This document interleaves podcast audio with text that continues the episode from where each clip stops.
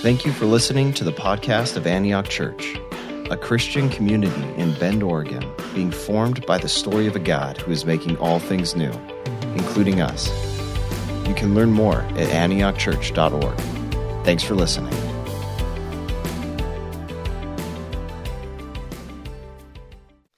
Our scripture reading from this morning comes from Colossians 1 9 through 14.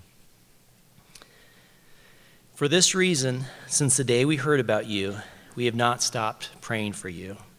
We continually ask God to fill you with the knowledge of His will through all wisdom and understanding that the Spirit gives, so that you may live a life worthy of the Lord and please Him in every way, bearing fruit in every good work, growing in the knowledge of God, and being strengthened with all power according to His glorious might so that you may have great endurance and patience, and giving joyful thanks to the Father who has qualified you to share in the inheritance of his holy people in the kingdom of light. For he has rescued us from the domain of darkness and brought us into the kingdom of the Son he loves, in whom we have redemption and the forgiveness of sins. This is the word of God. Thanks, Steve. Morning, church. Good to see you all. My name's Pete, and uh, so glad you're here today. Uh, if you got a Bible, let's go to the book of Colossians, chapter 1, passage Steve just read for us.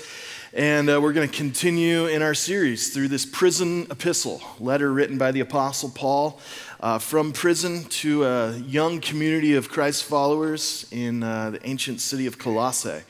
And uh, we started last week, and we'll continue on for uh, a couple months going through uh, this letter. Um, before we dive in, I want to let you know that in the next several, over the next several weeks, um, some of our other pastors and elders are going to be uh, bringing along the series with us. Uh, we're kind of doing it as a team, and uh, the next month or so is really going to kind of be a month of extended uh, ministry and learning uh, for me. And so, several opportunities that kind of just all landed in the same place. So, I'll be traveling a little bit, speaking in various places uh, in Seattle, uh, Corvallis, over at the coast, also attending a conference uh, in Southern California, and taking a little bit of time too for kind of some planning and study and uh, long term uh, vision stuff for the church. So, for the next few weeks, I'll be out, but you're going to be in good hands uh, with the rest of our team, and uh, really excited that they get a chance, um, that you get a chance to hear from them. So, I don't have to tell you when I'm going to be out of town. Because um, attendance goes down when lead pastors are out of town. But you guys are better than that, aren't you? And I also just don't want you to think anything else is going on. But uh, I'm telling you because we're friends. So I'll be gone for a couple weeks and you're going to be fine. So, is that good? Uh, that's exactly right. Thank you. So, Colossians chapter 1. You know what? I grabbed last week's notes out of my bag and I'm going to be right back. oh my gosh. We could do it again, but I figure we'll move on to the next chunk. Oh man. Um, of all the Rocky movies, Rocky 4 is my favorite. Always has been. And uh, they were on Hulu, the whole franchise, over the last couple months, and it's kind of a guilty pleasure of mine. Rocky 4, if you don't remember, is the one where Ivan Drago, who looks like vanilla ice on steroids, um, ends up killing Michael B. Jordan's dad, uh, Apollo Creed, who's Rocky's best friend. And so Rocky travels to Russia to avenge the death of his friend. And um, we see all this, you know, the classic training montage, and Rocky's like packing logs through six feet of snow and pulling an ox cart down the road. And then Ivan Drago's in this super high tech mid 80s facility, juicing on roids and getting ready for the fight. Um, and then the day of the fight comes, and the fighters come out to the middle of the, st- of, the, uh, of the ring, and that's when the world finds out that Sylvester Stallone's only like four feet tall, right? And the match starts, and you have this huge communist Russian crowd that's cheering for their guy and anti US or whatever, and they're booing Rocky and mocking him. But then as the fight unfolds, uh, it looks like this little American's got some heart, and he starts to win over this hostile crowd. And eventually they warm up to him. They start even cheering for him and chanting his name. And uh, not to spoil it for you, but it's like 30 years old. He ends up knocking out Drago and winning the fight. Okay, then Rocky gets up, takes the mic, and gives this epic victory speech. And he says to this Soviet Russian crowd something along the lines of What I've noticed during this fight is a lot of changing. The way that you feel about me, the way I feel about you. And I guess what I want to say is that if I can change and you can change, then everybody can change. And uh, the crowd erupts and starts chanting, Rocky, Rocky, Rocky. It's a powerful speech.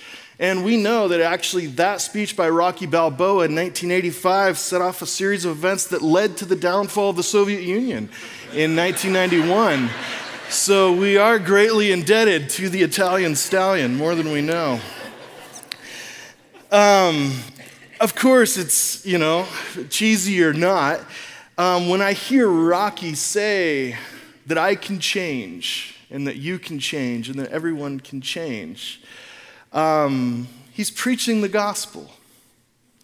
He's uh, agreeing with the message of the Bible that says we have a God in Jesus who is all about transformation, a God who is able to bring about change in the lives of his people and therefore bring about change in the world.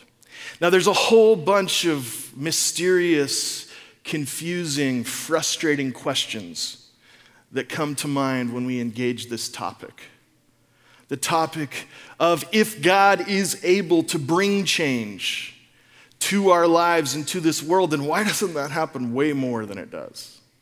Why don't I experience more transformation, more victory, more freedom, more change in my personal life? And why isn't there more hopeful change and transformation in the world around us? There's a lot of questions to be asked. We won't hit all of them today. But the reality is that the story of the gospel is a story of hope when it comes to the state of our lives and the state of the world. That however, whenever it happens, that we have a God who desires to bring change to broken people in a broken world. I've, I've observed over 20 plus years now as a pastor that pretty much everybody, Christian or non, lives with a looming disparity between who we are and who we'd like to be.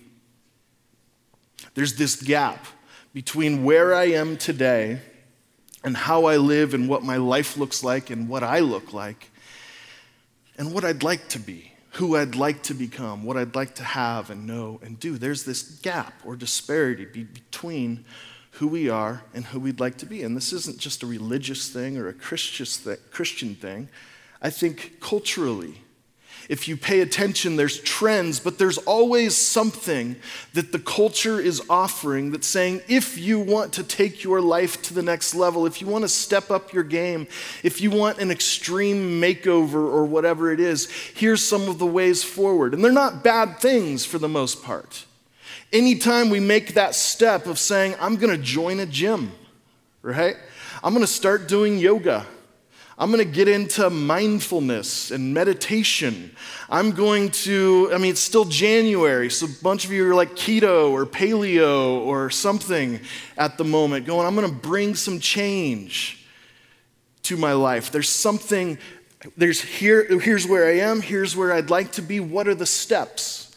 And so the self improvement plan, self help, and again, most of that stuff, it's good stuff. But it's stuff that we turn to or we launch into when we feel stuck or when that disparity is showing its face. And oftentimes, these places where we feel stuck are places of dysfunction, places that have deep roots within our story and within our soul, like destructive ways of being, ways of treating ourselves, or ways of treating our uh, uh, others. And so there is this fundamental question that we're all asking is is it possible to change? Can my life be changed? And can the world be changed?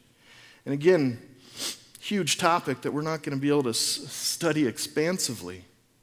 But I want to see what it is that Paul has to say in this prayer that he shares with the church in Colossae about what he sees in the gospel of Jesus, what it is that he's come to embrace as truth and reality when it comes to a God who Paul believes is committed to bringing change into the lives of his people and change into the world. The chunk that we're in today finishes up or carries off where we were last week, and that it's Paul sharing for these Christians in Colossae the content of his prayers for them.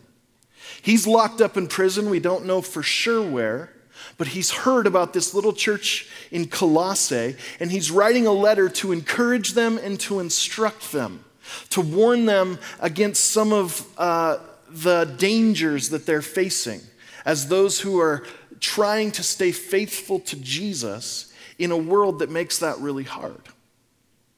And what Paul does for the first half of this first chapter is basically assure them that he's praying for them, and then to tell them a little bit about what it is that he's praying for them. So in verse 9, he says, For this reason, since the day we heard about you, we have not stopped praying for you. We continually ask God to fill you with the knowledge of His will through all wisdom and understanding that the Spirit gives. And so Paul says, Here's what I'm praying for you.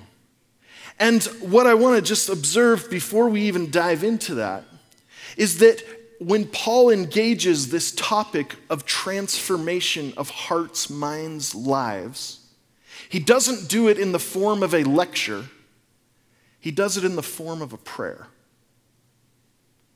Which reveals to us something about the way Paul understands the dynamic between God and his people that change, yes, of course, there's changes we can make to our own lifestyle and improvements we can make and healthy steps we can take. Of course, that's true.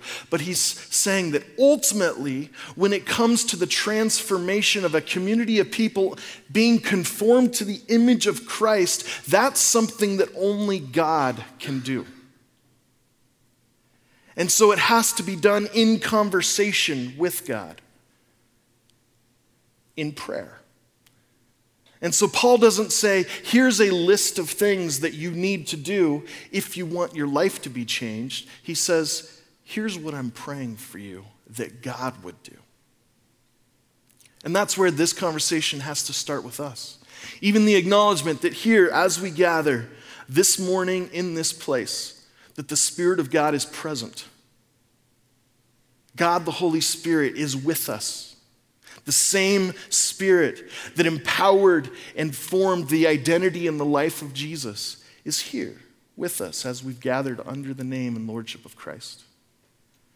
And that God, the Holy Spirit, wants to work within our lives to bring healing, to bring transformation, to form us and mold us more into the image of Christ we have to pause and go, This is His work. We are being discipled by Jesus and are being empowered by the Spirit of Jesus and are being fathered by the Father of Jesus. And whatever flows from this point on isn't a matter of me finally taking the steps and taking my life into my own hands and flipping a page or turning over a new leaf. It's a matter of me getting on board with what God is wanting to do in me and through me.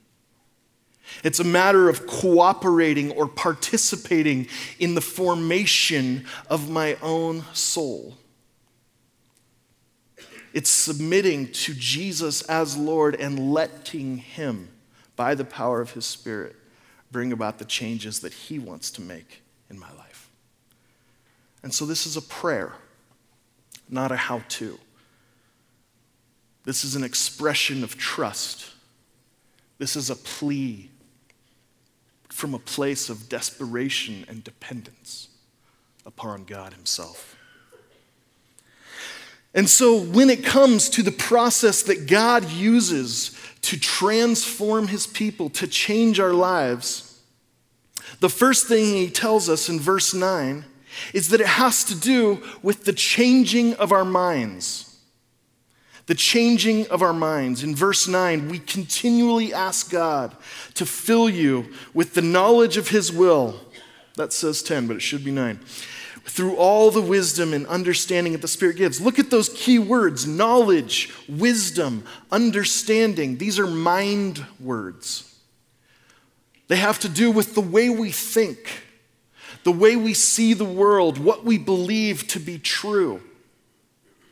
They have to do with the story that we have accepted to explain ultimate reality. Knowledge, wisdom, understanding. And so Paul's aware again that the Colossian Christians are facing some opponents and some obstacles for their allegiance and for their formation into Christ. And a big part of that is that there's a battle for their minds, that their thinking and their worldview is being challenged by various pressures and groups in the surrounding culture. We'll get into that more in the coming weeks. But they're being pressured to abandon the gospel of Jesus and to take on worldviews or ways of thinking that are a little bit more palatable, that are seen as a little bit more enlightened, maybe a little bit more modern, a little bit more sophisticated, maybe a little sexier or cooler or whatever it is. And all of a sudden, we understand that this is a very real struggle that we can relate to as well. As people who are asking, what does it look like to be faithful to Jesus in an increasingly pluralistic, increasingly post Christian society? We are caught up in a battle for our minds. What is it that we will hold to as truth? And so for Paul, when it comes to paying attention to the process God uses to bring transformation into our lives, for him, not just in this writing, but in many of his writings, the renewal of our minds is essential. And it's not like something that just happens once and then we're good. It's this ongoing process of our minds, our thoughts, our thinking being conformed to the image of Jesus or in other words, learning to think the way that God thinks, learning to see the world the way Jesus sees the world, to define truth the way Christ does. So, a famous place where Paul talks about this would be Romans chapter 12. He says, Don't conform to the pattern of this world, but be transformed by the renewing of your mind then you will be able to test and approve what God's will is, his good, pleasing, and perfect will. So when it comes to us wanting to live the life of Jesus, Paul here in multiple places says it has to do partly with the renewing of our mind, with the consuming of truth, and for us in our thinking and in our worldview to be conformed to the will of God. And so, this is why Christians throughout the years, at their best, have been committed to the practice of engaging the mind when it comes to discipleship. It's why Christians have been committed to reading and studying and thinking deeply, not just about a small box of things that we call faith or religion or spirituality, but really wrestling at a big level, philosophically and historically and existentially and whatever else, with what is truth. And what has God declared to be true? And what does it look like for our minds to be renewed according to His?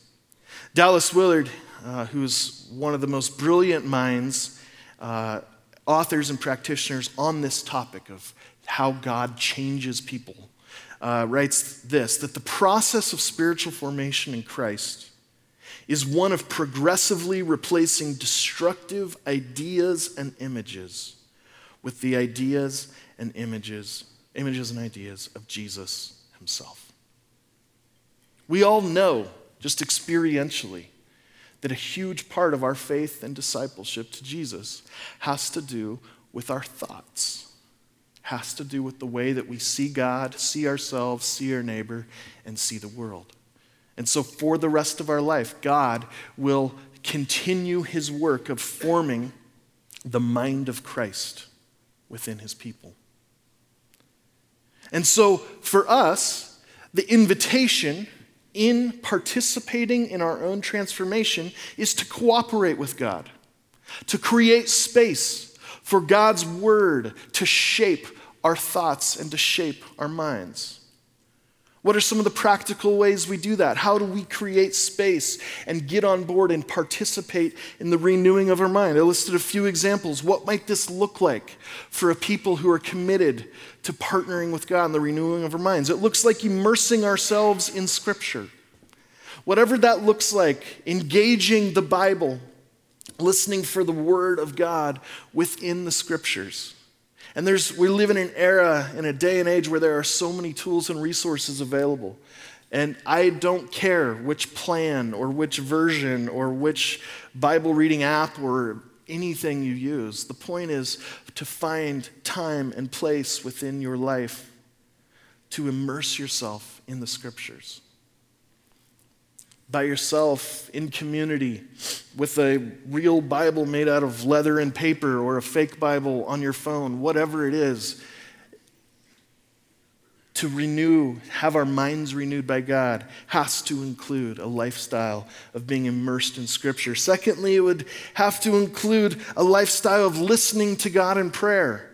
Sometimes we think about prayer or talk about prayer primarily as talking to God. And of course, it includes talking to God and expressing our thoughts and our feelings and our fears and requests to Him. And He invites us to do that. But prayer is also meant to be a time of listening to God and a practice of learning to hear God's voice and allow Him to speak His truth into us by His Spirit to give us, again, these things that Paul prays knowledge and wisdom and understanding.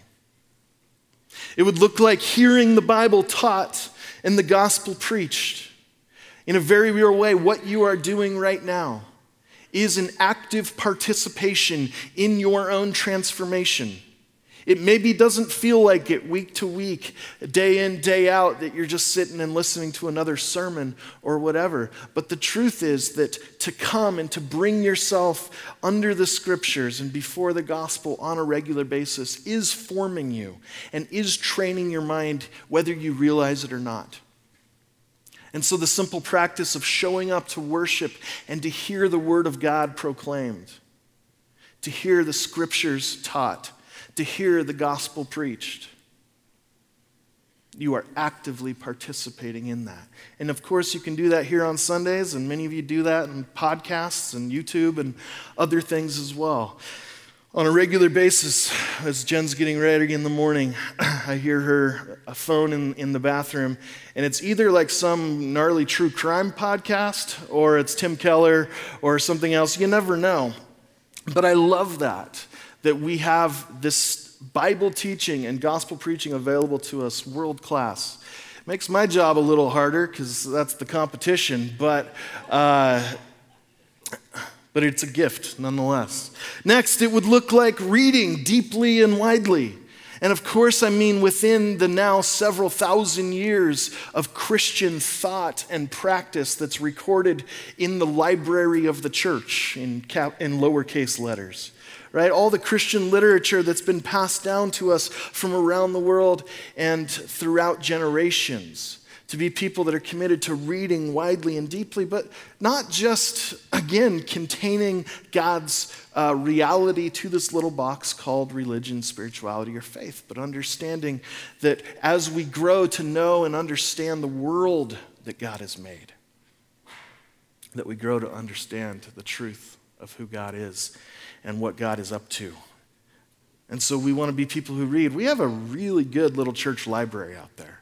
It's been a hobby for me um, to kind of curate a library of Christian thought and practice that's uh, you know, it's only about 50 or 60 books on each topic, but we've organized it around the six practices for discipleship that we believe God has given us as a paradigm for following Jesus. And so uh, that's, that's right out there for you. On a regular basis, I would encourage you to s- stop by and to think about what something a place that you want to grow, something you're curious about, something that would be a challenge to read deeply and wisely. Finally, and this isn't an ex- expansive list, but nurturing spirit filled friendships. The process of having our minds renewed happens in community, it happens in relationships. It happens when we see ourselves as part of the family of God and we're not trying to discern truth and follow Jesus in isolation but by definition, we see ourselves as part of a people who God is working through by His Spirit to form Jesus in us. And so, nurturing spirit filled friendships may look like seeking out a mentor, seeking out somebody who's a decade or two ahead of you in their journey. And they don't have to be perfect. They don't have to have a, a, a perfect record in terms of how they've done their life. They need to be somebody who's willing to listen to you and to pray for you and to share wisdom and to ask questions. I can't emphasize how valuable this has been in my own life to find mentors in the faith who I'm able to, to ask honest and hard questions of. But we also need peers, right? We also need brothers and sisters. We need people that we can get together with over a pint or a cup of coffee or whatever and be able to sharpen one another's minds. Spirit filled, Christ focused friendships. Relationships where it's not awkward to drop a J bomb, right? That should be totally normal for us. To talk about what God's doing in our lives, how we're, what we're wrestling with, what we're struggling, the questions that we're asking. And so, again, this isn't everything that there is to say about how God changes us through the renewing of our minds. But what Paul seems to be saying is that if we are going to be people who are experiencing transformation, that it has to include the renewing of our minds or the changing of the way that we think. But the renewing of our minds, the changing of our thinking, isn't enough. Absorbing truth is essential, but it is not enough. Jesus is the truth, but He's also the way. And He's also the life. So Christianity isn't just a belief system. It's not just a set of doctrines that we hold to. It's not just the theology that we hold or the beliefs that we're committed to. Christianity, more than being a worldview or a belief system, is a way of being and living in the world. To follow Jesus is a way of life. And for most of us, as much as I would emphasize the renewing of our minds and the pursuit of truth, I don't think that that's our biggest obstacle when it comes to our discipleship. Especially for those of us that have grown up in Christianity or in the church, our problem isn't up here. Our problem isn't that we don't know enough. Our problem isn't that we haven't read enough books or listened to enough sermons. The problem isn't with what we think, the problem is how we actually live. The disparity between what we know and what we do, what we believe and how we live. There are a million ways that I could try to help us wrap our mind around this. The easiest one for me is that in a few months, I'm going to turn 40. And there's a group of friends from high school who, at the beginning of this year, just three, three weeks ago or so, we all realized we're turning 40 and we're fat. and so we started a pool and everybody threw in $100 and we're just doing a short-term competition. Whoever loses the most weight by march 31st gets the whole pool okay? Um, that was two and a half weeks ago and i've gained two pounds. Um, now what's the problem the problem isn't that I don't know enough. The problem is that I don't know how to lose weight or to be healthier or what healthy eating looks like or I don't know how to exercise or I know all that. I've known that for many, many years. So the solution isn't read another book, listen to another podcast, watch another documentary to think that I need more information, more content. That's not my problem. The problem is that what I know rarely translates into what I do. What I believe rarely shapes how I live in this area. And so many of us, whether it's you know food and that sort of thing for you, we all have something. And probably multiple places in our lives. Again, that disparity between where we are and where we'd like to be. The problem primarily isn't knowledge that we don't know enough. The problem is that we haven't figured out how to translate what we know into how we're going to live. Because knowing the something isn't the same as doing something. Which is why, in the next chunk here, Paul moves from a conversation about wisdom, truth, understanding, into a conversation about lived life. Verse 10, which again says verse 9. so that you may live a life worthy of the Lord and please Him in every way.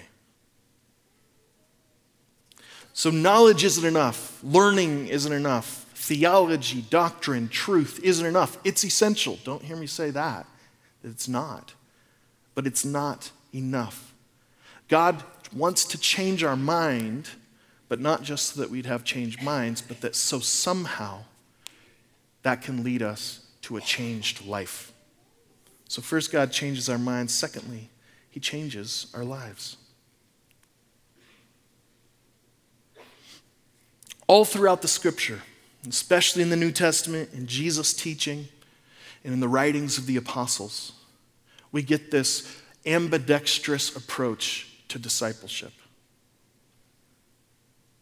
Following Jesus has to do with what we know and what we do, what we believe and how we live, knowledge and behavior.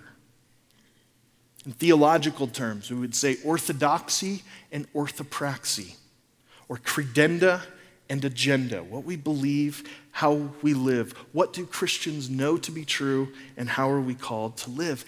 And the hope is that as disciples of Jesus, there would be increasing congruence between those two things. That our lives, our behavior, our actions, our way of being and doing in the world would be consistent with the truth that's been revealed to us in Christ. So think about a place like Luke chapter 8, where Jesus says, My mother and brothers are those who hear God's word and put it into practice. Jesus isn't content for his disciples simply to be people who hear God's word. It's great that you've read the Bible. It's great that you listen to sermons. It's great that you read books. It's great that you know how to say that in Greek. My family, my people, my disciples are going to be ones who, yeah, they hear it and they put it into practice. Or James says it this way don't merely listen to the word and so deceive yourselves. Do what it says. Knowledge and behavior, truth and practice. There's this interesting paradox or tension that's, that exists in most dynamics of the relationship that God has established with his people. And the paradox or the tension has to do with the fact that a passage like this is hard to understand if we don't get that God is always faithful to give us whatever He asks of us. God is always faithful to give us whatever He asks of us. And so, yes, to follow Jesus is costly. There is a high bar set on what it means to actually be a disciple of Jesus. He demands our loyalty. He demands our faithfulness. He demands our trust and our allegiance to Him and to Him alone. And even a statement like this one in verse 10 is easy to read and be so overwhelmed by what would it look like to live a life worthy of the Lord? Because for many of us, that feels like it's at odds with the gospel of grace. Isn't the whole point of the gospel that I am unworthy of the Lord? That I am unable to fix myself or to live the life I'm supposed to live? But now Paul seems to present this vision where we are actually able to live a life worthy of Jesus that our life is actually able to be conformed to his image, that there could be a consistency or congruence between what we believe and how we live. And so, this is again that ambidextrous approach to discipleship. This is again saying Paul is committed to praying that God would be the one changing his people's lives, but that we also would be active participants in that process. The renewing of our minds, the changing of our practice. So, what does this look like to live a life worthy of the Lord? First question is who's the Lord? It's not just a generic term for God. In this case, it's a direct reference to Jesus. It's not just um, appealing to this idea of truth, but it's actually referencing a person who is truth. A life that's worthy of Jesus himself. A life that has been brought under the lordship of Christ. It's fascinating if you pay attention to Paul's language when, you, when he refers to Jesus. In the book of Colossians, in all of his writings, but since we're in Colossians, he often refers to Jesus as Lord, but he also refers to Jesus as Christ. Many, many times, both. He uses different titles to talk about the same person. And if we were to ask the question, well, which one is it? Is Jesus Lord or is Jesus Christ? Is Jesus Messiah or is Jesus our rabbi? Is Jesus our Savior or is Jesus our Master? The answer is yes. That He is both Lord and Savior. For just a moment, let me hit this because for, if you're anything like me, as someone who's grown up in American evangelicalism, I think we would have to acknowledge the fact that Jesus very often was not taken seriously as a teacher. The primary vision of Jesus that I grew up with is Jesus as a Savior. The way I think about Jesus, talk to Jesus, and relate to Jesus is as the Jesus who was born of the Virgin Mary and then suffered under Pontius Pilate. There were 30 something years between those two points. that not every American evangelical church, but most that I know of, spend much less time on. And the truth is that for a lot of us, we look more to somebody like Paul to shape our Christian thought and practice than we look to Jesus himself. And so there is this invitation to say, what would it look like not just to see and trust and celebrate Jesus as Savior, which He is, but to also understand and submit to Jesus as Lord, as Master, as Teacher. What would it look like if we were to take seriously the words that Jesus said, his teachings about how to be human, about how to relate to God and to relate to others, how to live faithfully as his people in a world that doesn't get it? And there's various streams within historical Christianity that have emphasized this more than others, and those are some of the streams I'm most fascinated by and intrigued by at the moment. Those that are deeply committed to Jesus as Savior, yes, and Jesus as Lord and as teacher.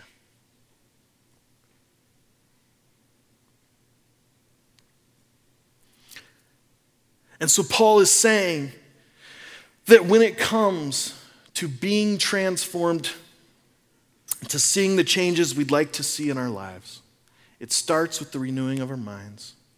And then it necessarily has to do with the changing of our behaviors, our practices, and our way of living.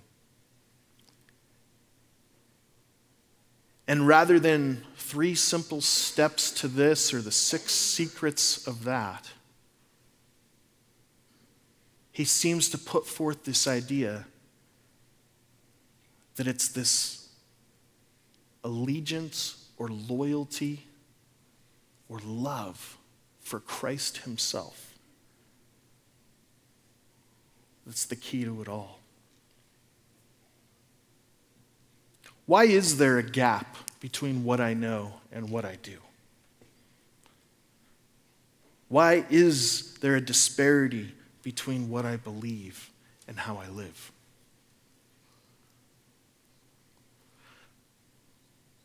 The problem is because when it comes to what I do and how I live, there's a stronger force than what I know. The stronger force is what I love. What I love will beat out what I know when it comes to shaping how I live. Why have I gained two pounds instead of lost 10 in the last two weeks? Because I love burritos. it's as simple as that. There's something I love more.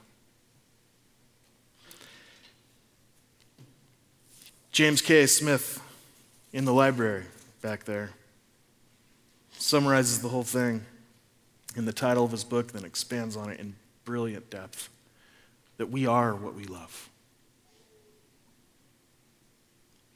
That the journey of discipleship, learning to live the life of Jesus, is the renewing of our minds and the changing of our behaviors and actions.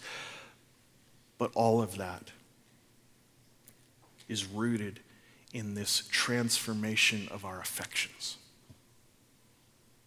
the longings of our heart.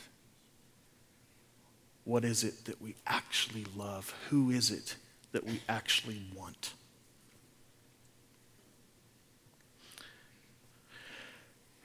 I can change my thinking and I can change my behaviors, but it's much, much harder to change my affections.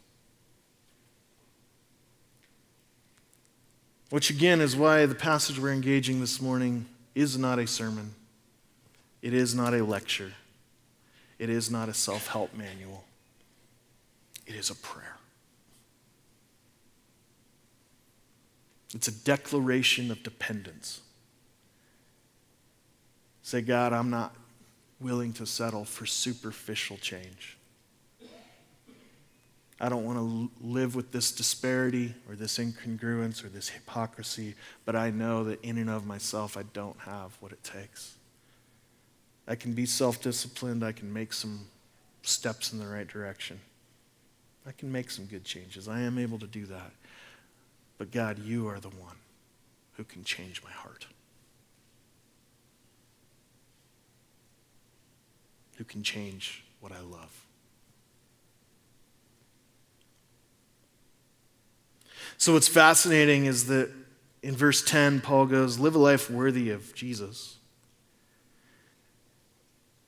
But way down in verse 12, part of what he gives thanks for is that it's the Father who's qualified us to share in the inheritance of his people. Qualified is essentially synonymous with this idea of made worthy. How are we able to live a life worthy? Because God has made us worthy. How are we able to follow Jesus? Because God has given himself to us in Jesus. Here's what's amazing if we are primarily driven not by what we know, by what we love, I actually think the same is true of the God in whose image we're made. Paul tells us in verse 13 that God has rescued us from the dominion of darkness and brought us into the kingdom of who? Of the Son he loves.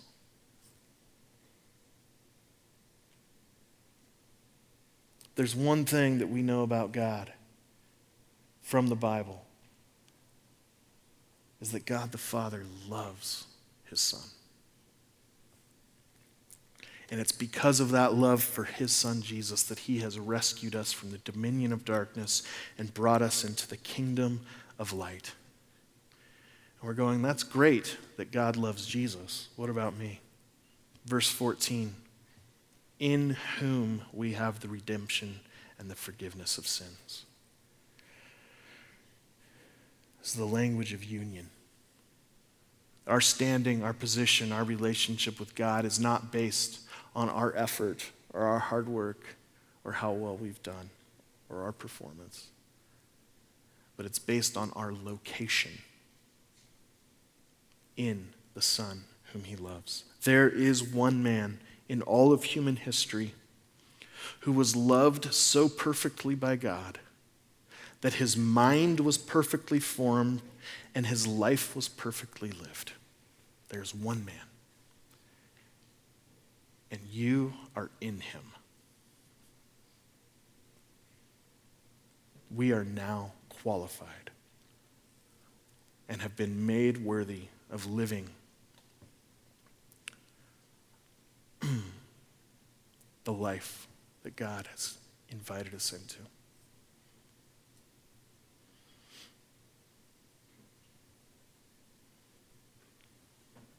So, yes, there are things we can do, changes we can make, practices we can take on.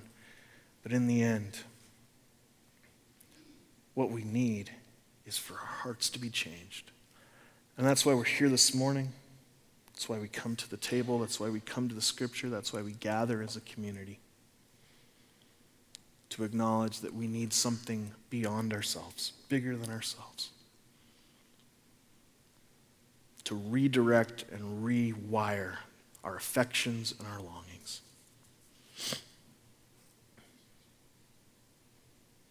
And that's why we pray. Will you stand with me?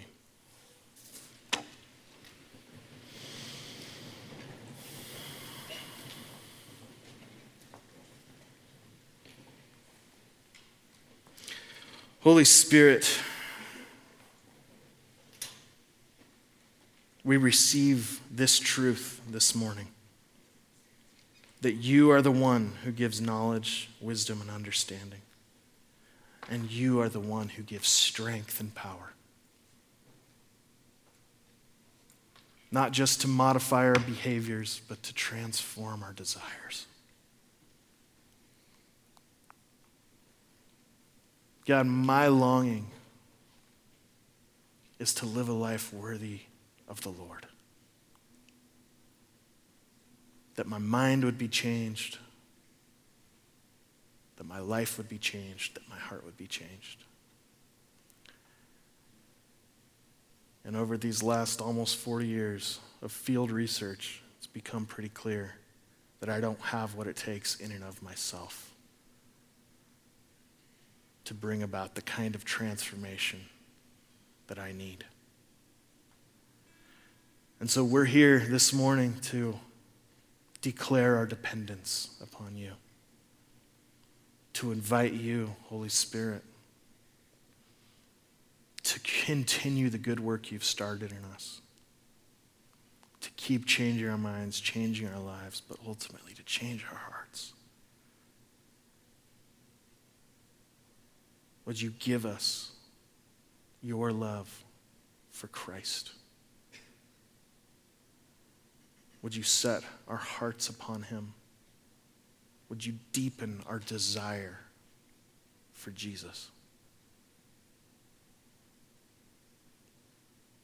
And would you give us the strength, the courage, the wisdom, the discipline to follow you